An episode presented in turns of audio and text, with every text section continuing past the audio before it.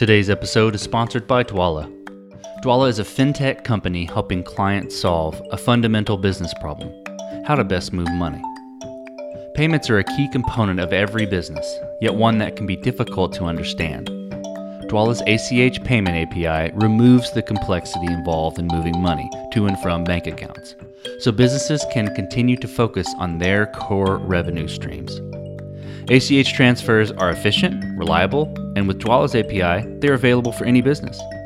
With a developer friendly, white labeled API, businesses can seamlessly integrate and brand the entire end user experience while empowering teams to focus on generating revenue and company growth. Dwolla is at the forefront of a payments revolution, having created a ready made connection to America's money moving network and is ready to help your business scale. I've partnered with Dwolla for over two years and can vouch for two important aspects of their business solid, reliable technology and amazing customer support. Dwolla enabled our team to achieve same day pay on our platform. And if my team needs anything, we can rely on Dwolla's support team to get an answer quickly. Start building against Dwolla's API in the sandbox environment today for free. Visit dwolla.com slash codestory to get started. That's D-W-O-L-L-A dot com slash code story.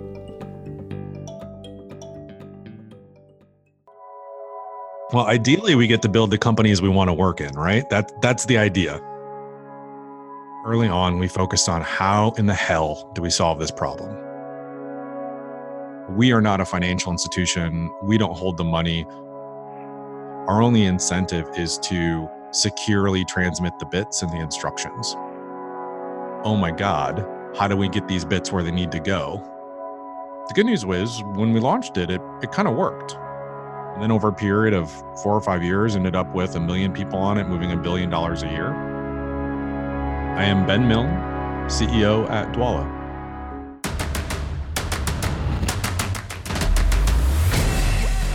This is Code Story, a podcast bringing you interviews with tech visionaries who share in the critical moments of what it takes to change an industry and build and lead a team that has your back.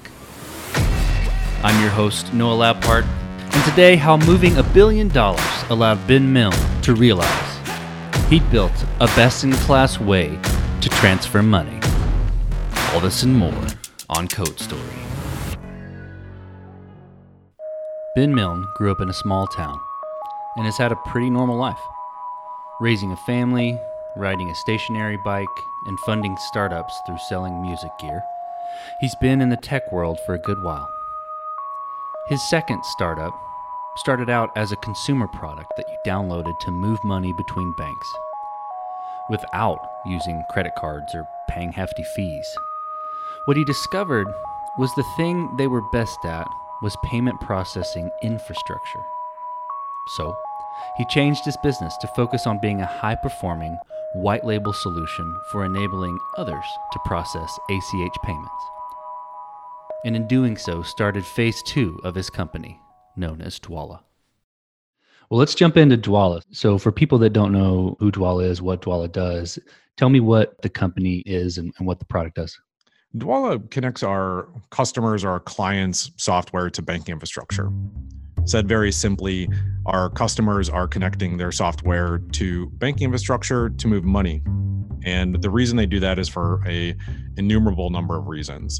Software these days simply needs to move money, and that's where we come in. We're highly performant, highly durable, and we believe really nice to work with. So we make things that are difficult to work with simple. How did Dwolla get started? Tell me the the origination and the creation story for the for the beginning of Dwolla. Well, Dwolla is really in its second phase. The first Dwolla was sort of born out of a problem that I had in my first company. All of the company's money came in through credit cards. And after a while, I started looking at, well, what's a way in order to get paid through a website that doesn't require paying credit card fees? And that led me to bank transfers and mm-hmm. ACH. Mm-hmm. And what became sort of abundantly clear was banks had this sort of like pre internet era technology, which was actually massively scalable, massively efficient, and really low cost. It was just hard to access, hard to use, hard to control risk. So the general thesis was if we make this thing easy to use, well, would people use it? We think so. So, the first product that was built was a consumer product that you logged into or download to move money through banks, not using credit cards, not using cards at all, not using those networks. The good news was when we launched it, it, it kind of worked. Um, and then over a period of four or five years, ended up with a million people on it, moving a billion dollars a year. And we learned a lot, certainly while we were supporting that business. And later on, decided that the consumer business was not one that we were best in class at. What we were best in class at was infrastructure. And so we changed the business to really support being a white label provider to our clients to save them time and money building their own direct to bank interactions or integrations and have since sort of faded more into the background. And nowadays, we focus on being that highly performant and scalable infrastructure. So tell me about the first part of the product. Maybe there's two types of MVPs, or maybe you used what was working in the first part. Tell me about the initial build. What sort of tools did you use and, and what sort of trade offs did you make? The initial build, thankfully, if it was sort of in a, a versioning, version one, and if we are now in version 212, version one was I can't even remember the name of the Microsoft product that we were using at the time it was mm-hmm. pre MVC. And basically, what this thing did was it kicked out files that we would basically deliver to financial institutions. And then we'd sort of figure out what automation to put around that and how to think about things like risk and fraud and identity verification. But the initial kind of build that proved out that it could be done was a really, really hacked together system to just demonstrate a proof of concept it did not look beautiful. In fact, it looked what I believe was downright shameful. And every once in a while, I show somebody the initial logo that was built to put on the UI, and it makes everybody cringe every time. Do you believe that if you're proud of your first release, you're not shipping fast enough? I'm definitely a believer in that. I think that the best way to test product is to get it in a client's hands and see what they do with it. And in some cases, there isn't a client. And so just shipping it and seeing what happens can be really interesting. But sometimes that's a really hard emotional barrier for people to get over. The only problem is is a lot of innovation comes with feedback. And if you don't derive processes to get those feedback or get that feedback, you kind of just end up living in your own head and making decisions that maybe aren't right. So how has the the product progressed? I think maybe dive into more of the you know consumer base versus you know infrastructure. How has that progression played out? On one end of the spectrum, you have a self-hosted on a standalone box piece of software that's written in .NET. And on the other side, you have a highly performant AWS infrastructure that's largely built using Scala and all kinds of other distributed technologies that I haven't contributed code to in years. We have this like wide range. And the thing that's sort of the similarity uh, from day one to day whatever we're on now is that the software has always been responsible for moving money in a secure and efficient manner. We are not a financial institution. We don't hold the money. Our only incentive is to securely transmit the bits and the instructions. And that's what we've always done since day one. And I think that's something we've always done really well. We've just gotten uh, much better at doing it across n number of instances and across n number of clients and across n number of companies that are scaling simultaneously that need our software to work asynchronously and be performant. And the type of engineering problems that we're solving now are certainly far different than the initial type of engineering problems on day one, which are really more in line with, oh my God, how do we get these bits where they need to go as opposed to now we know that we need to make sure that we're managing a lot more bits. Taking that core vision how did you build over time and and now? How do you build your roadmap? How do you figure out what's important to to build? Roadmaps are hard plain and simple. I mean I think all companies sort of have a vision for what they want the company to be, a strategy for executing on that, and then there's the the the actual product roadmap that informs what's going to happen right now. And in terms of how we manage our product roadmap, the best person to answer that would be our product leader Ben Schmidt.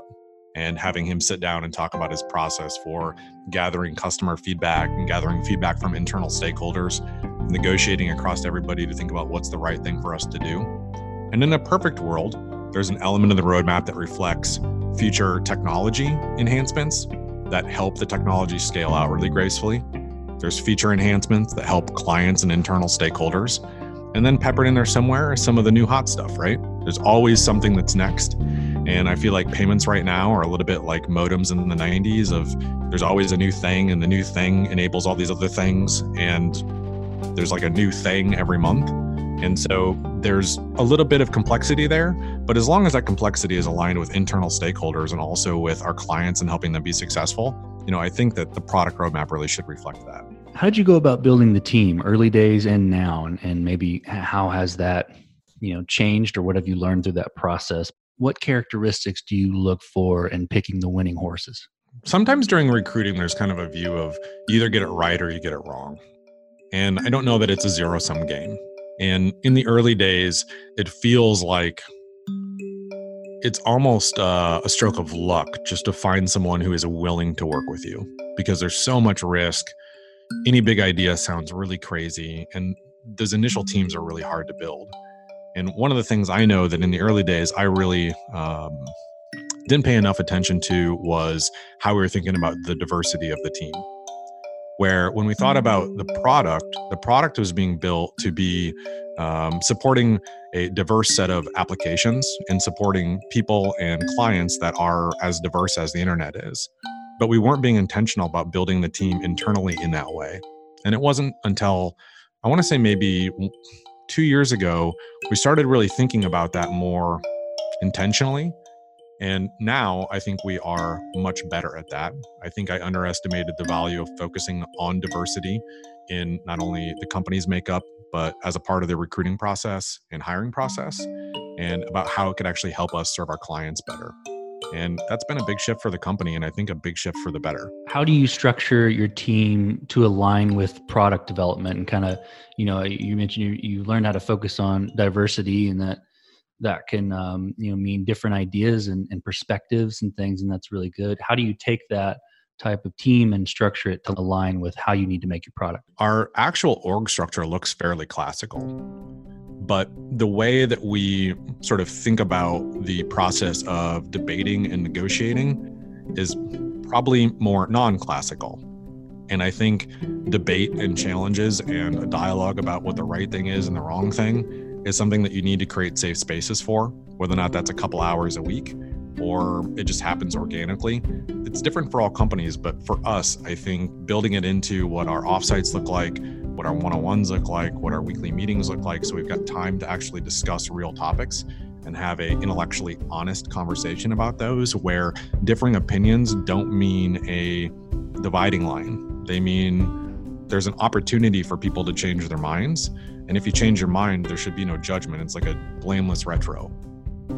It doesn't mean somebody's wrong just because they change their mind. And we should not be shy about trying to stick up for the things we believe in. And we don't all agree all the time. Um, if we did, we'd just be clones of one another and the company would probably be shipping garbage. In building a product that's more, you know, infrastructure based, more behind the scenes, how do you keep your team's eye on the ball early on and now to to build things to scale efficiently?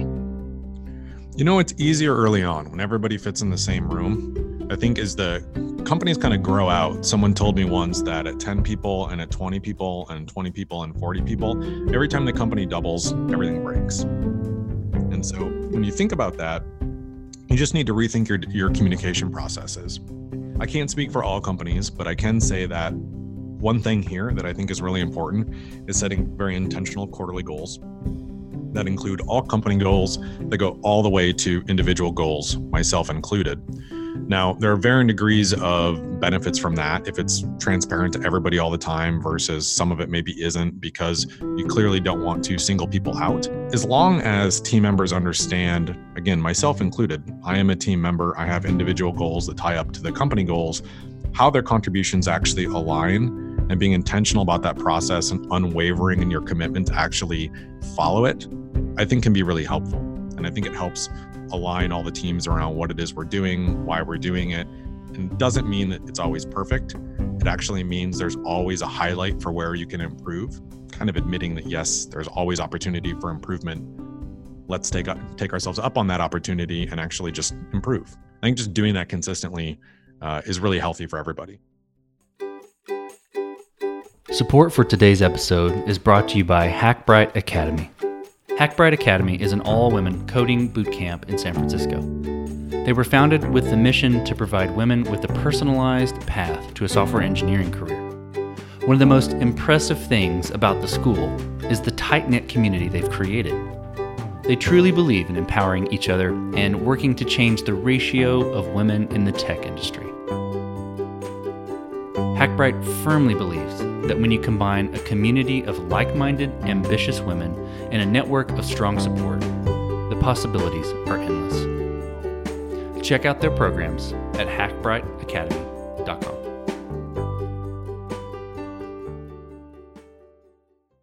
Did you start out building Dwolla in, in, more of a monolithic architecture and then move to some microservices? Did you focus on more scalable architecture early on? How did you approach that? Early on, we focused on how in the hell do we solve this problem? I hope I am always very honest about that because as time goes on, I think there's a desire sometimes for founders to tell this like beautiful story. But the reality was, we were just trying to figure out how to do it in the beginning. And as the system grew, there was a while where we were just trying to keep the wheels on. There was a point where we got over that hump and we started thinking about do we want this to be our technology architecture? And the answer was no. We want to move it into a different type of environment because it has these advantages. And then we started realizing, hmm, well, we're in this new environment. We actually have all these new opportunities to be leveraging microservices and transitioning some of our old .NET Scala. In what order would we do those things? And that's really where the new engineering leadership really started to be able to take more ownership over the engineering stack and not just deal with the technical debt that was created by the people before them. That transition and those changes, from my perspective, are also the things that are helping the company be successful today. Because when we look at some of our all company goals, we're always performing on our uptime number. We're always making things faster. And a lot of the things that we're doing technically are enabled by the decisions that the engineering leaders made when we made that transition. What are you most proud of with Dwolla? In your mind, you think of Dwolla and you think of all that you've accomplished. What stands out as what you're most proud of? I really like the people I work with. They are constantly doing things that I am not able independently to do. And the fact that I get to be a part of that always gives me great pride. Separately, my reward system is seeing what people build on Dwolla's platform. So when I look at variable or Rally Road or anybody building a new type of innovation that we didn't think of, I get a huge kick out of that. And so every day when I'm coming in and I get to see something new or learn about somebody new building something, again, that's that's my reward system. I feel a lot of pride in seeing what other people build. You're essentially getting to work alongside a lot of different startups and a lot of different solutions and be a part of their success. Is that true? Yeah, you nailed it. We get exposed to hundreds of the most innovative companies around the country with extremely talented engineers, motivated people building new experiences that couldn't have existed in a pre internet era. I mean, none of this shit could have existed 40 years ago. And every week we see something new. And I think that is awesome. And it is a super exciting thing to see and be a part of. Well, let's shift gears a little bit. So, so tell me about a mistake that was made and how your team responded to it. There are many mistakes every day, I am sure. And in some cases, they are probably tolerated because I work with really nice and kind people. And then in other ways, there are some larger mistakes that have played themselves out internally and externally. And I think one of the the big ones that that we made historically looking back, and certainly I was uh, a huge part of this, was we really made a decision to go all in to sell directly into banks at one point. And that meant that we were going to go do integrations directly with each one of the banks we're going to work with that was a all-consuming wear a suit every day live on the corner of 33rd and park in new york make every day about making that work. And there was an element to it of it could be really great. But in hindsight which is always simpler it is really hard to get banks to do things on a timeline that works for you. And we wouldn't have learned had we not done that. But what we learned coming out of that was that we could create a framework that would allow the banks to join our platform and do the integration directly to us. as opposed to vice versa. And that's turned out to be a great shift. And I wish it would have started there. It was definitely a mistake for our business and the people that were in the company at the time to go down the road of doing the integration directly with the banks. It was a long, drawn out, painful process. You know, as we learned, they're also more concerned when new people they don't know come into their technology and start writing things to it and are much more comfortable actually extending it on their own and doing that with their current team and current staff. And that's turned out to be a good thing, but it took us three years to figure it out. What does the future look like for Dwolla and for your team? Right now, it's all about supporting clients' innovations. We feel really good about the current product but that doesn't mean it's perfect. We need to continue to build out the feature set to support our clients' growth. Some of that means new value types, some of it means new transfer types, and some of it's related to data, data management, and the dashboard. There are things that we need to do to continue to support our clients, and that's a, that's a big part of it. We are fortunate that we are still very small in a very big market, so being mindful of the fact that not to build too wide too quickly, kind of become a Swiss Army knife that does everything but nothing well we think about that often to make sure that we're focusing on our strengths. And also, we continue to build out our team. We're fortunate that we're in a place where we have a great recruiting and hiring pipeline, but we don't have enough people yet to do all the things we want and need to do. So, focusing on hiring more really great people is also a focus for the business. Can you speak to some of the call them third party integration, but partner systems that you're building to enable other things or recommend other partners out there? You know, our APIs are are built to support businesses and financial institutions and governments that basically want to build software on top of banking infrastructure. And one of the ways that we've really supported new types of products is by having an account structure that supports banks having an account on our platform or MSBs having an account on our platform that enables specific types of interactions. One of the things that I think is really interesting is there's a partner uh, company that is doing card issuance. Actually, I think there are three companies that are doing card issuance with our clients that is supported by a technical workflow, which is unique to us, which is something we think is really cool and whether or not that's card issuance or push to credit or push to card um, or basically enabling funds flows for international FX transfers or international delivery, all supported through our platform through some of these other partnerships. And in about a month at Money 2020, we're going to release a standardized technical implementation for third parties that is sort of the rules of engagement for third parties to do technical implementations on our client applications without ever touching the money if you're familiar with PSD2, starts to look a little bit like PSD2 of opening up the platform. And that's something that I think is going to be incredibly unique, not just in the United States, but I'm really excited for what that means for the future of our business and also the future of our clients' businesses. So, if I'm understanding right, that's creating like a just standard protocol of how to interact with your platform, never touch the money, but but utilize your infrastructure to enable them to do all kinds of sorts of things. But it's really that standardized protocol. Is that right? Yeah, you nailed it. Our infrastructure or the design is to put our client in control of what partners they give that information or data to or capability to if they want them to be able to initiate transfers on behalf of themselves or even their customers. And so you take this incredibly complex financial infrastructure and you make it available to software engineers and put them in the driver's seat with the rules of engagement so we're not getting into trouble or they're not getting into trouble violating certain rules we think that could be really powerful. We're really excited to see what people do with it. And a big thing we think about a lot here is with these new types of enhancements how do we save engineering time? How do we help our clients roll features out without spending a thousand hours negotiating with a new financial institution and a new technology provider? How do we enable them just to turn that on and all of a sudden you've got card issuance or turn that on and all of a sudden you've got a real time fraud monitoring system that learns based on your actual application's usage. How do we enable these extremely complex, hard things really quickly?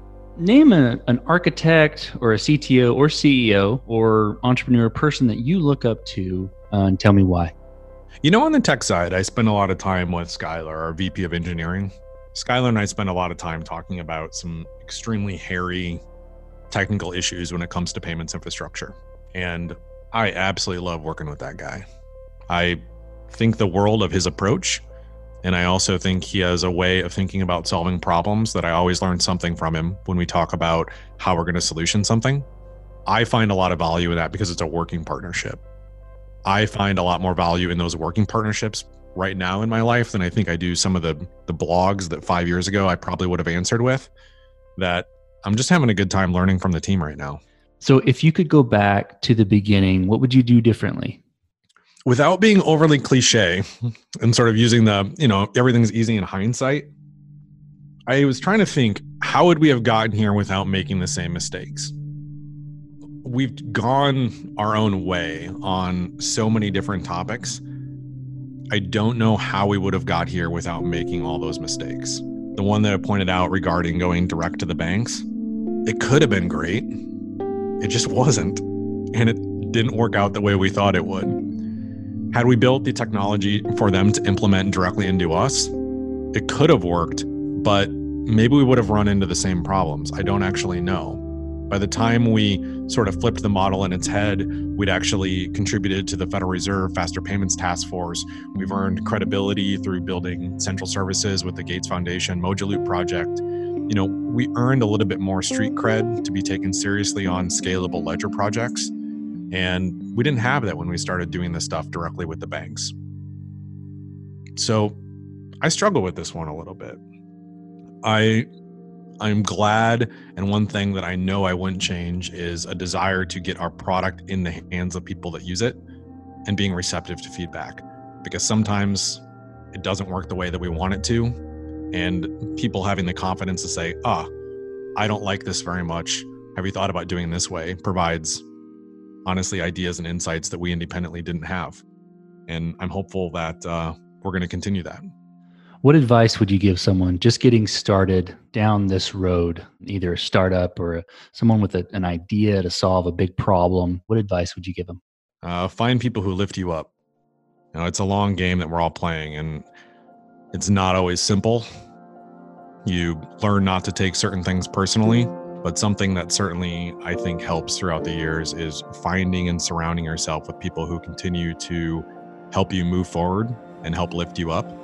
And if you make a conscious decision to, or if you don't make a conscious decision to surround yourself with people that support and want to help, I think it could feel overwhelming to say the least. Don't underestimate how much the people around you are going to help you. And you know don't be afraid to show them gratitude when they do. Well ben thank you for being on the podcast today. Thank you for your time and telling the creation story of dwolla yeah thanks for having me i appreciate it super cool and this concludes another chapter of code story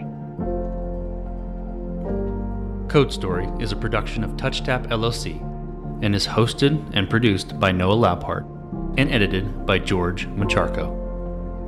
Special thanks to Deanna Chapman and Stephanie Campisi for their promotional support. Be sure to subscribe on iTunes, Google Play, Breaker, or the podcasting app of your choice. Make sure to check us out at codestory.co or follow us on Facebook, Instagram, Twitter, or LinkedIn.